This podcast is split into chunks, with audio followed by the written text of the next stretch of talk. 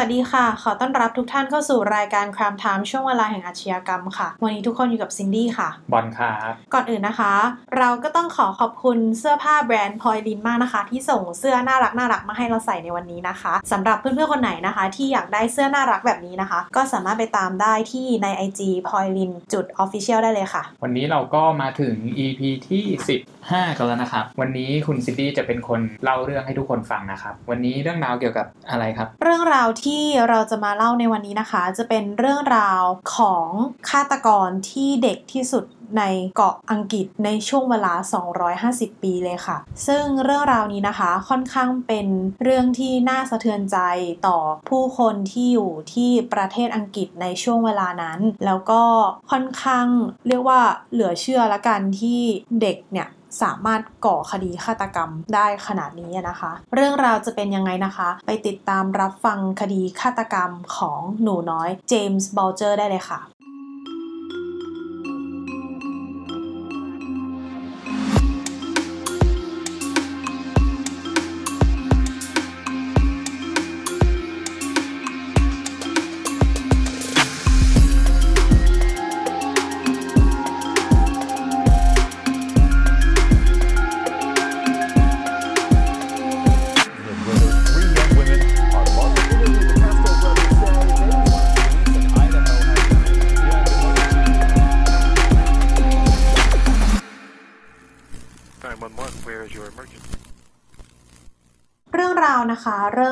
ขึ้นเม อปี 1993 ค่ะ ได้เกิดคดีฆาตกรรมที่สะเทือนไปทั้งเกาะอังกฤษเลยนะคะ มีเด็กน้อยวัย 2 ขวบค่ะ ที่ชื่อว่าเจมส์บัลเจอร์ค่ะ ได้ถูกจอห์นเวนาเบิลส์แล้วก็โรเบิร์ตทอมสันนะคะ เด็กชายวัย 10 ขวบเนี่ยลักพาตัวไป แล้วก็ไปทรมานจนเสียชีวิตค่ะ คดีนี้นะคะนับเป็นคดีที่มีฆาตกรอายุน้อยที่สุดในเกาะอังกฤษเลยค่ะ เหตุการณ์นะคะมันเริ่มต้นขึ้นในวันที่ 12 กุมภาพันธ์ ปี 1993ค่ะ เดนิสเนี่ยได้พาลูกชายวัย 2 ขวบของเธอนะคะ ที่มีชื่อว่าเจมส์ไปที่ห้างที่มีชื่อว่า Strand Center ค่ะ ที่ตั้งอยู่ในย่านบูเทิลเมืองลิเวอร์พูลสหราชอาณาจักรค่ะ ในขณะที่เธอเนี่ยกำลังเลือกซื้อเนื้อสัตว์อยู่ในร้านอะนะคะ ลูกชายตัวเล็กของเธอเนี่ยก็ได้เดินออกมานอกร้านค่ะ ขณะนั้นเองค่ะ ที่จอห์นแล้วก็โรเบิร์ตเนี่ยผ่านมาเห็นเข้าค่ะ พวกเขาเนี่ยก็เลยได้เข้าไปหาหนูน้อยเจมส์ค่ะ เพื่อที่จะพาไปที่ไหนสักแห่งนะคะ พวกเขาเนี่ยก็ได้จูงมือหนูน้อยเจมส์เดินไปเป็นระยะทางกว่า 2 ไมล์ค่ะ แล้วก็มีผู้คนเนี่ยเห็นเด็กทั้ง3เนี่ยกว่า 40 คนนะคะ แล้วพวกเขาเนี่ยก็เห็นด้วยค่ะว่าหนูน้อยเนี่ยกำลังร้องไห้ แล้วก็มีบาดแผลอยู่ที่ใบหน้า แล้วก็มีเลือดออกด้วยนะคะ แต่ว่าไม่มีใครเลยค่ะ ที่ยื่นมือเข้ามาช่วยหนูน้อยเจมส์ในวันนั้นเลยค่ะ แปลกเนาะคือแบบมีสัญญาณว่าถูกทำร้ายอะไรชัดเจน แต่ว่าไม่มีใครไปช่วยเหลือ ใช่ค่ะ ซึ่งเราจะมาฟังกันนะคะว่าเพราะอะไร จอและโรเบิร์ตนะคะ ได้พาหนูน้อยเจมมาถึงรางรถไฟค่ะ ที่ห่างจากห้างสรรพสินค้าสแตรนเซ็นเตอร์เนี่ย ระยะทางประมาณ 2.5 ไมล์ค่ะ แล้วก็ทั้งคู่นะคะร่วมกันซ้อมเจมอย่างทารุณค่ะ แล้วก็ได้ข่มขืน แล้วก็วางร่างของเจมไว้ที่รางรถไฟ เพื่อที่จะให้มีรถไฟเนี่ยที่ผ่านไปผ่านมาเนี่ยทับร่างของหนูน้อยค่ะ ก็เหมือนเป็นการอำพรางคดีให้มันเหมือนเป็นอุบัติเหตุนั่นเอง เจมส์เสียชีวิตในวันที่ 12 กุมภาพันธ์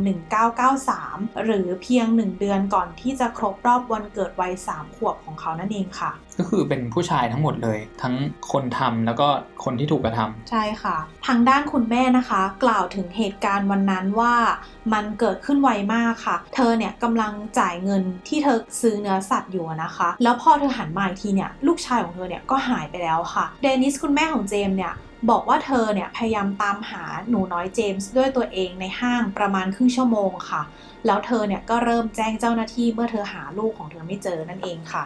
จริง ๆ แล้วเนี่ยกรณีเด็กหายเนี่ยมันเป็นเคสที่ค่อนข้างปกติเนาะเวลาเราไปเดินห้างแล้วเราจะได้ยินเสียงแบบคนที่ประกาศหาว่าเด็กหาย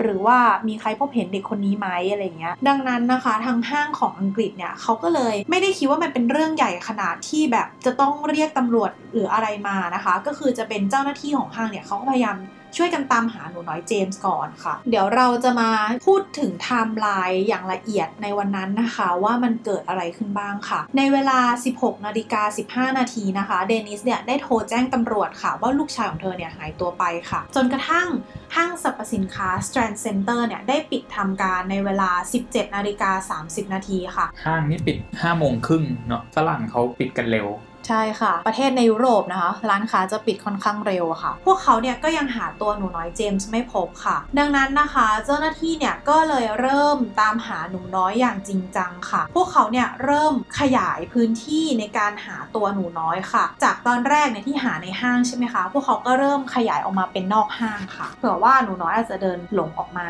และเมื่อพวกเขานะคะยังหาตัวหนูน้อยเจมส์ไม่พบเนี่ยตำรวจนะคะก็เลยลองไปเปิดกล้องวงจรปิดดูค่ะ ซึ่งงในห้าง Strand Center เนี่ย พวกเขาเนี่ยมีกล้องวงจรปิดอยู่ประมาณ 16 ตัวค่ะ พวกเขาเนี่ยก็เริ่มดูกล้องที่อยู่บริเวณหน้าร้านขายเนื้อที่เดนิสแล้วก็เจมส์เข้าไปอะนะคะ ในเวลา 15นาฬิกา39 นาทีค่ะ พวกเขาเนี่ยเห็นหนูน้อยเจมส์เนี่ยปรากฏอยู่ในกล้องหน้าร้านขายเนื้อค่ะ และในเวลา 15 นาฬิกา 40 นาทีนะคะ ก็เป็นภาพเดนิสเนี่ยเดินออกมาจากร้านขายเนื้อค่ะ ท่าทางตื่นตระหนก แล้วก็วิ่งไปรอบๆห้างในชั้นจีค่ะ ซึ่งนั่นเนี่ยก็คือตอนที่เธอเนี่ยรู้แล้วว่าลูกชายของเธอเนี่ยหายตัวไป แล้วก็พยายามตามหาหนูน้อยนั่นเองค่ะ ในเวลาเดียวกันนะคะ ในกล้องวงจรปิดเนี่ยปรากฏภาพของหนูน้อยเจมส์อยู่ชั้นบนของห้างค่ะ ซึ่งเจมส์เนี่ยกำลังเดินตามเด็กผู้ชาย 2 คนอยู่ และอีกภาพนะคะคือในเวลา 15 นาฬิกา 42นาทีค่ะ ภาพในกล้องเนี่ยเป็นเด็กผู้ชาย 1 ใน 2 คนนะคะ ที่กำลังจุงมือหนูน้อยเจมส์แล้วพวกเขาเนี่ยก็ยังคงเดินอยู่ในบริเวณห้างนั่นเองค่ะ ซึ่งในเวลาต่อมานะคะ ภาพดังกล่าวเนี่ยได้เป็นภาพที่โด่งดังเลยค่ะ เพราะว่าเหมือนเป็นเบาะแสของคดีนี้แล้วตำรวจเนี่ยก็ได้ใช้ภาพเนี่ยในการตามหาหนูน้อยด้วยค่ะ และอีกหนึ่งนาทีต่อมานะคะ ก็เป็นภาพที่พวกเขาทั้ง 3 คนเนี่ยกำลังเดินออกจากห้างค่ะโหอย่างนี้เรียกได้ว่าคือรวมๆทั้งหมดเนี่ยใช้เวลาแค่ 4 นาทีเองนะ หลังจากที่แม่ของเขาเนี่ยเห็นว่าลูกของเขาเนี่ยหายตัวไป คือใช้เวลาแค่ 4 นาทีในการออกจากห้าง ใช่ค่ะ ซึ่งพอออกจากห้างแล้วเนี่ยมันก็เป็นไปได้ยากแล้วเนาะที่แบบแม่เขาจะหาเจอหรือว่าเจ้าหน้าที่ตำรวจ หรือเจ้าหน้าที่ของห้างเนี่ยจะมาหาหนูน้อยเจออมเพราะพวกใช่เขาก็ต้องหาในห้างก่อน ใช่แล้วก็ไม่มีใครคิดว่าเด็กน่าจะออกจากห้างไปเองอะไรเงี้ยใช่ค่ะ และในวันต่อมานะคะ คือในวันที่ 13 กุมภาพันธ์ ปี 1993 ค่ะ การหายตัวไปของหนูน้อยเจมส์โบเจอร์เนี่ยก็เป็นข่าวใหญ่แล้วก็กลายเป็นคดีคนหายในเกาะอังกฤษค่ะ เจ้าหน้าที่ตำรวจเนี่ยได้ปล่อยภาพจากกล้องวงจรปิดของห้างที่เป็นภาพของเด็กชายทั้งสอง ที่กำลังจุงมือเจมส์ค่ะ ด้านพ่อแม่ของหนูน้อยเนี่ยก็รู้สึกโล่งใจนะคะ เมื่อได้เห็นภาพดังกล่าวค่ะ เพราะว่าตามสัญชาตญาณอะเนาะถ้าเราเห็นว่าแบบลูกเราอยู่กับเด็กผู้ชาย ก็คิดว่าปลอดภัยแน่ละอืมคงจะไปเล่นกันอะไรเงี้ยใช่ค่ะ แต่ว่าจริงๆแล้วเนี่ยความจริงเนี่ยมันกลับตาลปัดเลยนะคะ แม่เขาเนี่ยไม่คาดคิดเลยค่ะว่าภาพที่ปรากฏอยู่ในสื่อเนี่ยจะเป็นภาพของฆาตกรของลูกชายของเธอนั่นเองค่ะ เจ้าหน้าที่ตำรวจนะคะก็รู้ดีค่ะว่าเด็กสองคนนี้ไม่น่าใช่คนดีค่ะ พวกเขาเนี่ยประกาศตามหาเด็กสองคนนี้นะคะ โดยพวกเขาเนี่ยเชื่อว่าเป็นเด็กชายผิวขาวอายุประมาณ 13 ปีขึ้นไปค่ะ อย่างที่กล่าวไปตอนแรกนะคะว่ามีคนเห็นเด็กทั้ง 3 คนเนี้ยตั้งเกือบ 40 คนค่ะ ดังนั้นเนี่ยพอตำรวจเนี่ยได้ปล่อยภาพพวกนี้ออกไปแล้วก็ระบุสถานที่แล้วก็เวลาที่พวกเขาคาดว่าเด็กๆทั้ง 3 เนี่ย จะถูกพบเห็นในที่สาธารณะนะคะ ก็มีพลเมืองดีเนี่ย แจ้งเข้ามากับตำรวจค่ะ ว่าพวกเขาเนี่ย เห็นเด็กทั้ง 3 เนี่ย อยู่ที่บริเวณคลองใกล้ ๆ กับห้างสรรพสินค้านั่นเองค่ะ เมื่อเจ้าหน้าที่ตำรวจทราบดังนั้นนะคะ พวกเขาเนี่ยก็เลยส่งทีมนักประดาน้ำเนี่ยไปค้นหาหนูน้อยทั้ง 3 ที่บริเวณคลองใกล้ๆห้างนั่นเองค่ะ แต่ว่าพวกเขาเนี่ยก็ไม่พบร่องรอยของเด็กๆทั้ง 3 เลยค่ะ จนถึงตอนนี้นะคะทั้งตำรวจแล้วก็ญาติๆของหนูน้อยเจมส์เนี่ยก็ช่วยกันออกมาตามหาเขาทุกที่ค่ะ จนกระทั่งนะคะในวันวาเลนไทน์นั่นก็คือวันที่ 14 กุมภาพันธ์ปี 1993 ค่ะ ก็มีคนแจ้งเข้ามาค่ะว่าเขาเนี่ยได้พบศพของหนูน้อยเจมส์โบเจอร์ค่ะศพของเด็กนะคะอยู่บนรางรถไฟในเขตวอลตันค่ะ ในเมืองลิเวอร์พูลซึ่งรางรถไฟนี้เนี่ยห่างจากสถานีตำรวจวอลตันไปเพียง 100 เมตรเท่านั้นค่ะ ถึงแม้ว่าร่างของหนูน้อยนะคะ จะอยู่ในสภาพที่แทบจะระบุไม่ได้เลยค่ะว่าเขาเป็นใคร เจ้าหน้าที่ตำรวจก็ยังจะโทรหาเดนิสผู้เป็นแม่ค่ะ เพื่อแจ้งว่าอาจจะเป็นลูกชายของเธอค่ะ เมื่อตำรวจได้โทรไปแจ้งญาติญาติๆนะคะ ลุงของหนูน้อยเจมส์เนี่ยก็ได้มาถึงที่เกิดเหตุค่ะ แล้วเขาก็ได้ยืนยันว่านี่แหละคือศพของหลานชายเขาค่ะ ในตอนแรกเจ้าหน้าที่ตำรวจเนี่ยคิดว่าเนี่ยคืออุบัติเหตุ แต่อย่างไรก็ตามค่ะ พวกเขาเนี่ย ก็ยังคงต้องตามหาเด็กชายทั้งสองคนที่ปรากฏตัวอยู่ในกล้องวงจรปิด เพื่อค้นหาความจริงต่อไปค่ะ หลังจากนั้น 2 วันนะคะ เจ้าหน้าที่ตำรวจเนี่ยก็ได้เรียกเด็กชายที่มีอายุระหว่าง 10ถึง18 ปีกว่า 20 คนค่ะ ที่บังเอิญไปอยู่บริเวณห้างสรรพสินค้าในวันนั้นนะคะ เข้ามาสอบปากคำทั้งหมด และไม่นานนะคะ พวกเขาเนี่ยก็สามารถจับตัวคนร้ายได้ค่ะ จากการแจ้งของผู้หญิงคนหนึ่งนะคะ ที่โทรมาบอกว่ามีเด็กเกเรสองคนโดดเรียนในวันนั้นค่ะ ซึ่งเด็ก 2 คนนั้นนะคะ แน่นอนค่ะก็คือจอห์นและก็โรเบิร์ตนั่นเองแสดงว่าก็เป็นเด็กที่นิสัยไม่ดีอยู่แล้ว ใช่ค่ะ เจ้าหน้าที่ตำรวจนะคะ จึงได้นำเด็กทั้งสองคนเนี่ยเข้ามาสอบปากคำค่ะ จากการสอบปากคำของเด็กชายคนแรกนะคะ ก็คือโรเบิร์ตทอมสันเขาเนี่ยเกิดเมื่อวันที่ 23 สิงหาคมในปี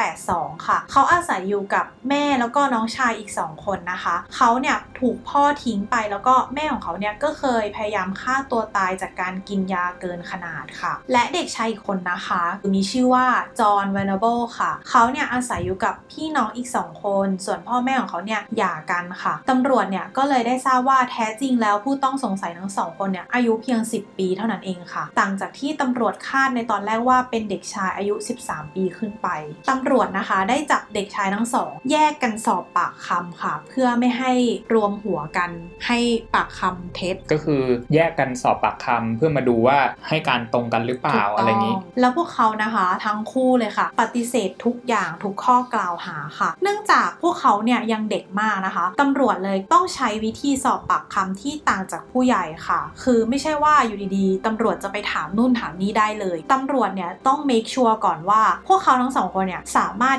แยกผิดถูกความจริงกับเรื่องแต่งนะคะ เพื่อที่จะให้แน่ใจว่าสิ่งที่เด็กทั้งสองคนอาจจะกระทำลงไปเนี่ยพวกเขารู้ผิดชอบชั่วดีจริงหรือเปล่า ในการสอบปากคำของโรเบิร์ตนะคะ ครั้งแรกเนี่ยเขาปฏิเสธทุกอย่างค่ะ แต่ในการสอบปากคำครั้งที่สองนะคะเขาก็เริ่มยอมรับค่ะว่าเขาเนี่ยไปที่ห้างสรรพสินค้า Strand Center จริงค่ะ แล้วเขาเนี่ยก็ได้พบกับหนูน้อยเจมส์แต่ว่าไม่ได้มีส่วนร่วมหรือไม่ได้มีส่วนเกี่ยวข้องกับหนูน้อยเจมส์แต่อย่างใดค่ะ เมื่อตำรวจเนี่ยได้ลองให้โรเบิร์ตนะคะ อธิบายลักษณะของหนูน้อยเจมส์เนี่ยตำรวจเนี่ยแปลกใจมากค่ะที่โรเบิร์ตเนี่ยสามารถบอกได้อย่างละเอียดเลยค่ะว่าเจมส์สวมเสื้อผ้าแบบไหน สีอะไร หรือว่าแบบลักษณะของเจมส์เนี่ยเขาบอกได้อย่างแบบเป๊ะเป๊ะเป๊ะเลยค่ะ ซึ่งเขาไม่รู้ตัวเลยนะคะว่า ถ้าเขาสามารถบอกได้ละเอียดขนาดนี้มันแปลว่าเขาอยู่กับหนูน้อยนานพอที่เขาจะจำทุกอย่างของหนูน้อยได้ ซึ่งตำรวจนะคะนำจุดนี้นี่เองค่ะ มาเป็นข้อสังเกตว่าพวกเขาเนี่ยน่าจะมีส่วนรู้เห็นกับการเสียชีวิตของหนูน้อยเจมส์นั่นเองค่ะ จริงเด็กก็คือเด็กเนาะพอถามแล้วแบบใช้คำถามหลอกล่ออะไรนิดหน่อยเนี่ย เด็กก็หลงกลละ อืม ใช่ค่ะแบบความคิดเด็กไม่ซับซ้อนเท่าผู้ใหญ่อะยิ่งไปกว่านั้นนะคะ เมื่อตำรวจถามคำถามทั่ว ๆ ไปนะคะท่าทางของโรเบิร์ตเนี่ยก็จะดูแบบสบายๆตอบคำถามได้ไม่มีอะไรนะคะ แต่เมื่อไหร่ก็ตามค่ะ ที่ตำรวจเริ่มถามคำถามเกี่ยวกับหนูน้อยเจมส์โรเบิร์ตเนี่ยจะแบบท่าทางเปลี่ยนไปเลยค่ะ เขาจะดูวิตกกังวล แล้วก็เขาจะเริ่มแกว่งขาแล้วเขาก็จะเริ่มร้องไห้แบบไม่มีน้ำตานะคะ เหมือนเขาแค่ไม่อยากตอบคำถามพวกนี้ ดังนั้นนะคะ ก็เป็นอีกข้อหนึ่งค่ะที่ทำให้ตำรวจเนี่ยรู้แล้วว่าเขากำลังโกหกเรื่องหนูน้อยเจมส์นั่นเองค่ะ จนกระทั่งนะคะ ในช่วงเที่ยงของวันที่ 19 กุมภาพันธ์โรเบิร์ตก็ยอมรับค่ะว่าเขาและจอห์นเนี่ยเป็นคนลักพาตัวหนูน้อยเจมส์ไปที่รางรถไฟค่ะ ซึ่งระหว่างทางที่พวกเขาพาหนูน้อยเจมส์เดินไปที่รางรถไฟนะคะ พวกเขาเนี่ยก็ได้รังแกผลักหนูน้อยผลักแรงขนาดจนหน้าผากของหนูน้อยเนี่ยฟาดลงกับพื้นทำให้มีเลือดออกมีบาดแผลนะคะ แล้วหนูน้อยเจมส์เนี่ยก็ร้องไห้หาแม่ค่ะทำให้มีคนที่ผ่านไปผ่านมาแถวนั้นเนี่ยเข้ามาถามบ้างค่ะ แต่ว่าโรเบิร์ตกับจอห์นเนี่ยก็จะบอกกับผู้คนว่าเนี่ยเป็นน้องชายของพวกเขาเอง หรือว่าบอกว่าเป็นเด็กที่หลงทางนั่นแหละ แต่ว่าพวกเขาเนี่ยกำลังพาเดินไปที่สถานีตำรวจ เพื่อที่จะไปส่งคืนตำรวจแล้วก็แม่ของหนูน้อยค่ะทำให้ผู้คนเนี่ยก็คือปล่อยไปโรเบิร์ตนะคะยังเล่าต่อไปอีกค่ะว่าเขาเนี่ย กับจอห์นเนี่ย ได้พาเจมส์มาที่คลองที่อยู่ใกล้ ๆ ห้าง Strand Center หรือเป็นคลองที่ตำรวจได้มาค้นหาก่อนหน้านี้อะนะคะ ซึ่งตอนแรกพวกเขาเนี่ย ตั้งใจให้หนูน้อยเนี่ย ตกลงไปในน้ำเพื่อที่จะได้จมน้ำเสียชีวิตค่ะ แต่ว่าหนูน้อยเนี่ยไม่ได้ตกลงไปแล้วพวกเขาก็ไม่ได้ผลักด้วย ซึ่งคาดว่าอาจจะเพราะว่าตรงนั้นเนี่ยมีคนเดินผ่านไปผ่านมาเยอะ พวกเขาก็เลยไม่ได้ทำอะไรหนูน้อยตรงนั้น ดังนั้นนะคะ พวกเขาเนี่ยก็เลยพาหนูน้อยเจมส์เดินต่อมายังรางรถไฟนั่นเองค่ะ เมื่อพวกเขาไปถึงนะคะ สิ่งที่จอห์นกับโรเบิร์ตทำเนี่ย ก็คือเริ่มหยิบหินบนรางรถไฟเนี่ยมาปาใส่เจมส์ค่ะ จนแบบเขามีแผลเต็มตัว แล้วก็ร้องไห้หาแม่ค่ะ ซึ่งตำรวจเนี่ยก็ได้ถามโรเบิร์ตว่าในระหว่างที่พวกเขารังแกหนูน้อยเจมส์เนี่ยหนูน้อยเนี่ยได้มีการพูดอะไรกับพวกเขาไหม ซึ่งโรเบิร์ตก็บอกว่าเด็กก็ร้องว่า I want mom ค่ะ คือฉันอยากหาแม่ของฉันแล้ว อืม ใช่เพราะแบบเขาก็คงไม่รู้ว่าแบบเกิดอะไรขึ้นทำไมถึงแบบโดนรังแกอะไรอย่างเงี้ยสุดท้ายนะคะ ต่อให้โรเบิร์ตเนี่ยจะเล่าเหตุการณ์ถึงขนาดนี้เนี่ยเขาก็ยังไม่ยอมรับอยู่ดีค่ะว่าเขาเนี่ยเป็นคนฆ่าหนูน้อยค่ะ ก็คือเหมือนเขาแค่ยอมรับว่าเขาเป็นคนพาเด็กไปแล้วก็ เป็นคนรังแกเด็กผักปลาหิน แล้วก็เด็กก็คือโดนรถไฟชนเอง ใช่ค่ะ นั่นคือสิ่งที่เขายอมรับนะคะ ซึ่งตำรวจนะคะได้ระบุด้วยนะคะว่าตลอดระยะเวลาที่พวกเขาได้สอบปากคำโรเบิร์ตเนี่ยโรเบิร์ตเนี่ยไม่ได้มีท่าทางเสียใจหรือว่าแบบ แสดงอาการอะไรเลย ในขณะที่เขาให้ปากคำค่ะ ในขณะเดียวกันนะคะ ฝั่งการสอบปากคำของจอห์นค่ะ เขาเนี่ยโทษทุกอย่างแล้วก็โยนทุกอย่างว่าเป็นความผิดของโรเบิร์ตค่ะ เขาแค่บังเอิญไปอยู่ตรงนั้น แล้วก็แค่ไม่สามารถช่วยหนูน้อยเจมส์ได้ค่ะ ก็คือไม่ยอมรับหนักเข้าไปอีกอะนะคะ อันนี้แบบทิ้งเพื่อนเลยด้วยนะ ใช่ค่ะอืมคือใส่ร้ายเพื่อนอย่างเดียวค่ะ และจอห์นเนี่ยก็ปฏิเสธทุกอย่างค่ะ จนตำรวจเนี่ยสัมภาษณ์อะไรไปก็ไม่คืบหน้าละก็เลยปล่อยให้พัก ให้จอนเนี่ยได้อยู่ตามลำพังกับแม่ของเขา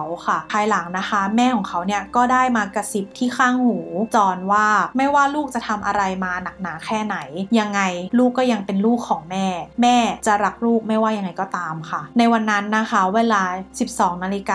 า56 นาทีค่ะ ขณะที่จอนได้นั่งพักอยู่กับแม่ของเขานะคะ เขาก็ได้ปล่อยโฮออกมาเลยค่ะ เมื่อเขาได้ยินแม่พูดประโยคนั้น แล้วเขาก็รับสารภาพค่ะว่าเขากับโรเบิร์ตเนี่ยเป็นคนฆ่าหนูน้อยเจมส์แล้วเขาก็พูดว่าผมฝากขอโทษแม่ของเขาด้วยนะ แต่ว่าคำสารภาพดังกล่าวนะคะ มันอยู่ในช่วงพักนั่นเองมันก็เลยไม่ได้ถูกบันทึกไว้ 17 วันนะคะ หลังจากที่หนูน้อยเจมส์ได้ถูกฆาตกรรมนะคะ งานศพของเขาเนี่ยก็ถูกจัดขึ้น โดยมีคนมาร่วมงานศพของหนูน้อยเจมส์มากกว่า 500 คนเลยค่ะ รายละเอียดจากปากคำของจอห์นแล้วก็โรเบิร์ตเด็กชายวัย 10 ขวบที่ฆ่าหนูน้อยเจมส์ทำให้ผู้คนในเมืองเนี่ยโกรธแค้นเป็นอย่างมากค่ะ แล้วก็ออกมาหวังว่าจะรุมประชาทันเด็กๆทั้งสองค่ะ ชาวบ้านแล้วก็ผู้คนแถวนั้นเนี่ยก็ได้บุกไปที่บ้านของฆาตกรนะคะ จนครอบครัวของพวกเขาเนี่ยต้องย้ายบ้านหนีเลยค่ะ ในวันที่ 22 กุมภาพันธ์ปี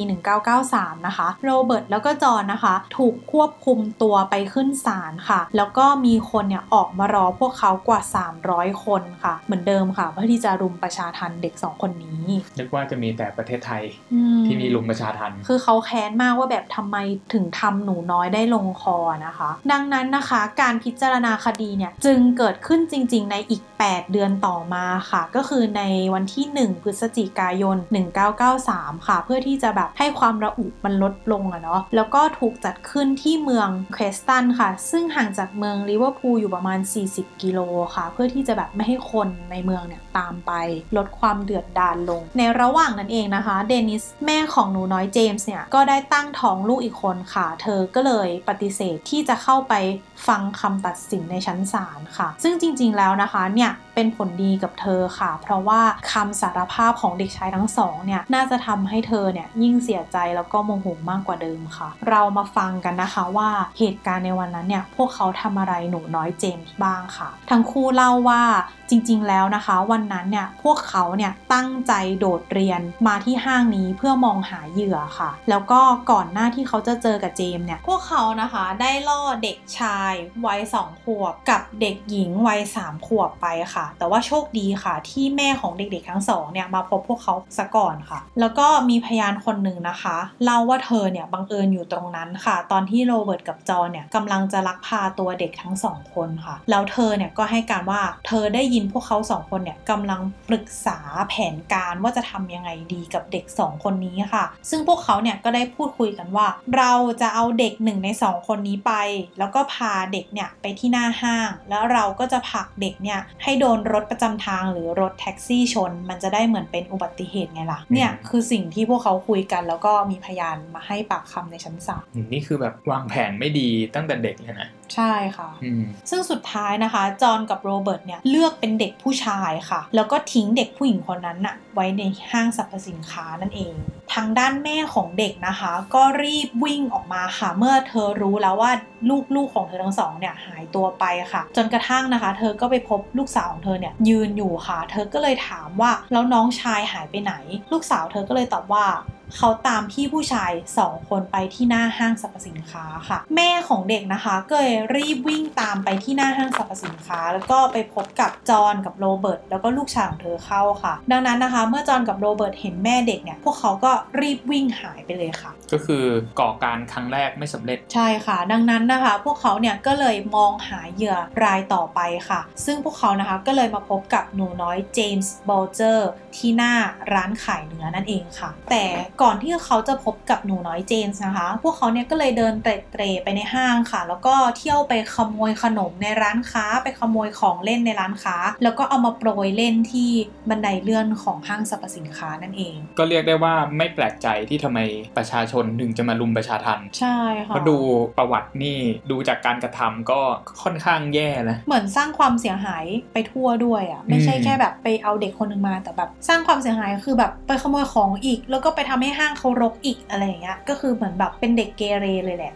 เรานะคะลองมาพูดถึงผลชนสูตรของหนูน้อยเจมส์กันค่ะว่ามันเป็นยังไงบ้าง มันโหดร้ายทารุณแค่ไหนนะคะ จากผลการชนสูตรนะคะ พบว่าเจมส์เนี่ยมีบาดแผลตามตัวมากกว่า 40แผลค่ะ จากการถูกหินคว้างใส่นะคะ ซึ่งหินบริเวณรางรถไฟเนี่ยตำรวจเนี่ยก็พบเลือดที่ DNA เนี่ยตรงกับหนูน้อยเจมส์ค่ะ หนูน้อยนะคะ ถูกซ้อมแล้วก็ลูกตาข้างซ้ายของเขาเนี่ยถูกกรอกด้วยสีทาบ้านสีฟ้าค่ะ แล้วก็ฆาตกรของหนูน้อยนะคะ ได้ยัดแบตเตอรี่เข้าไปในปากของหนูน้อยด้วยค่ะ เหมือนแบบคิดว่าคงไม่ให้หนูน้อยร้องอะระหว่างที่แบบทารุณก็เลยยัดของเข้าไปในปาก ยิ่งไปกว่านั้นนะคะ กางเกงของหนูน้อยเจมส์เนี่ยถูกดึงออกค่ะ แล้วก็ถูกล่วงละเมิดทางเพศด้วยค่ะ แล้วสุดท้ายนะคะ พวกเขาทั้งสองเนี่ยก็ได้ทุ่มแท่งเหล็กที่หนักประมาณ 10 กิโลกรัมเข้าที่ศีรษะของเจมส์ค่ะ จนทำให้กะโหลกของเจมส์เนี่ยแตกเป็น